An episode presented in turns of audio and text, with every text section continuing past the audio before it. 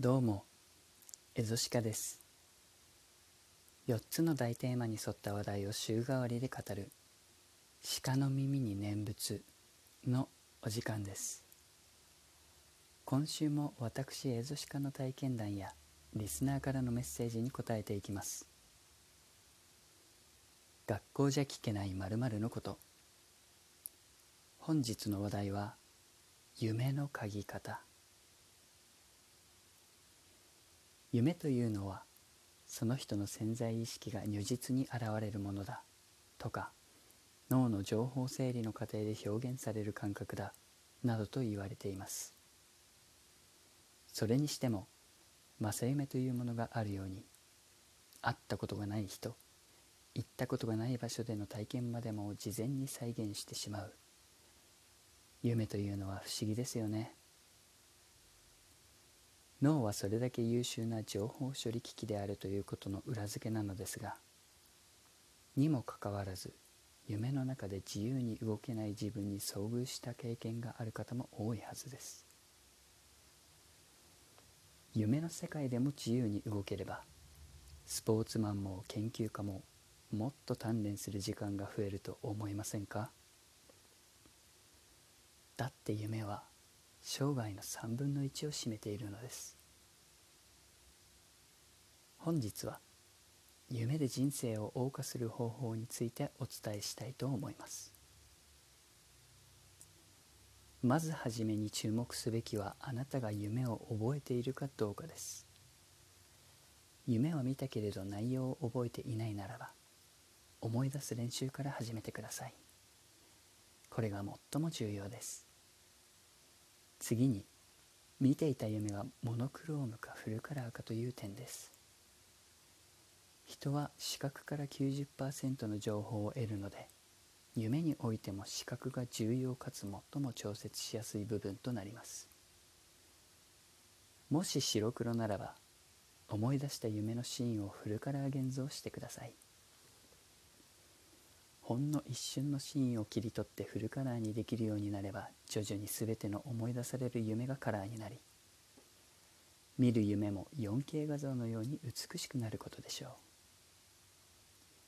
う。もしあなたがモノクロムービー好みであればこの工程は飛ばしてください。あなたの夢が無声映画のように音のない夢だったということを思い出したらまたその夢のワンシーンを切り取って印象的だった言葉を反復しましょう。夢でショッキングなことを言われた？それは忘れましょう。嫌な夢を見やすくなってしまいますよ。思い出すべきは身近な楽器の音や人の声から。イメージがしやすいでしょう。ここから難題が出てきます。もしこの先の工程がこなせないのなら夢を自由にコントロールすることは諦めるべきかも。美味しい料理を食べる夢を見たならラッキーです。味覚と嗅覚は共に粘膜の反応なので一緒に思い出すのが一番楽です。好きな食べ物が夢で出てきたり思い出深い人や場所を夢で見られた時が絶好のチャンスです。そのシーンを思い出し匂いを想像してください。そもそも匂いを思い出すということがわからない方は昼食時や帰り道に漂う匂いからその食べ物が何かを予想する練習からスタートです。ここまで順調に思い出せたあなたでも夢の中で触れたものを思い出すのは困難であるはずです。夢の中の空気水手すりや壁人。何に触れたかを思い出すのも一苦労。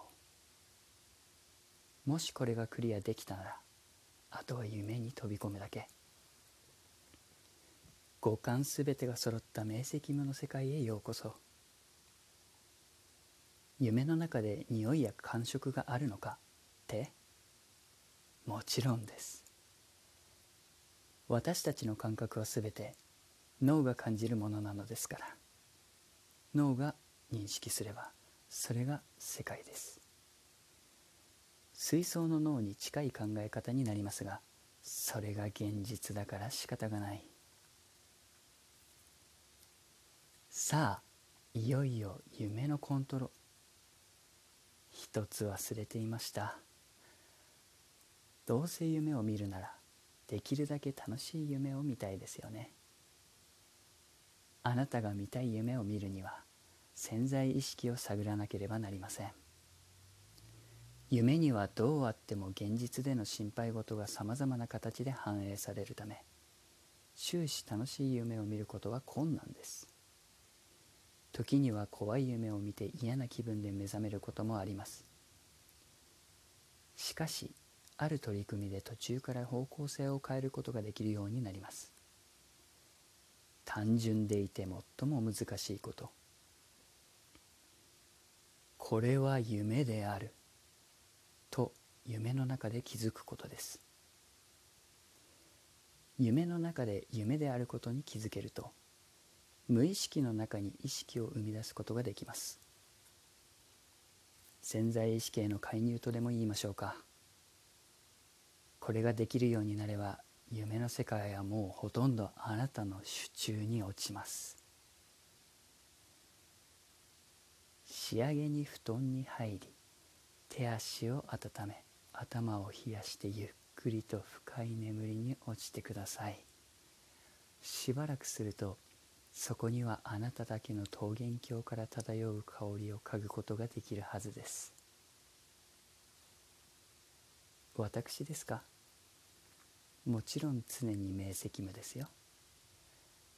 私にとって夢は現実と変わりありません。はてこれは本当に現実で収録しているのだろうか。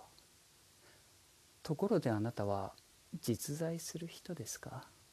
それとも私の脳の産物ですか？いかがでしたか？鹿の耳に念仏では皆様からの地元自慢やおすすめ商品学校では聞けない〇〇を募集しております。メッセージは Twitter アットマークシカエゾアットマーク SIKAEZO までラジオネームとともにお送りください。来週のテーマは今週のひらめきです。お楽しみに。以上。またね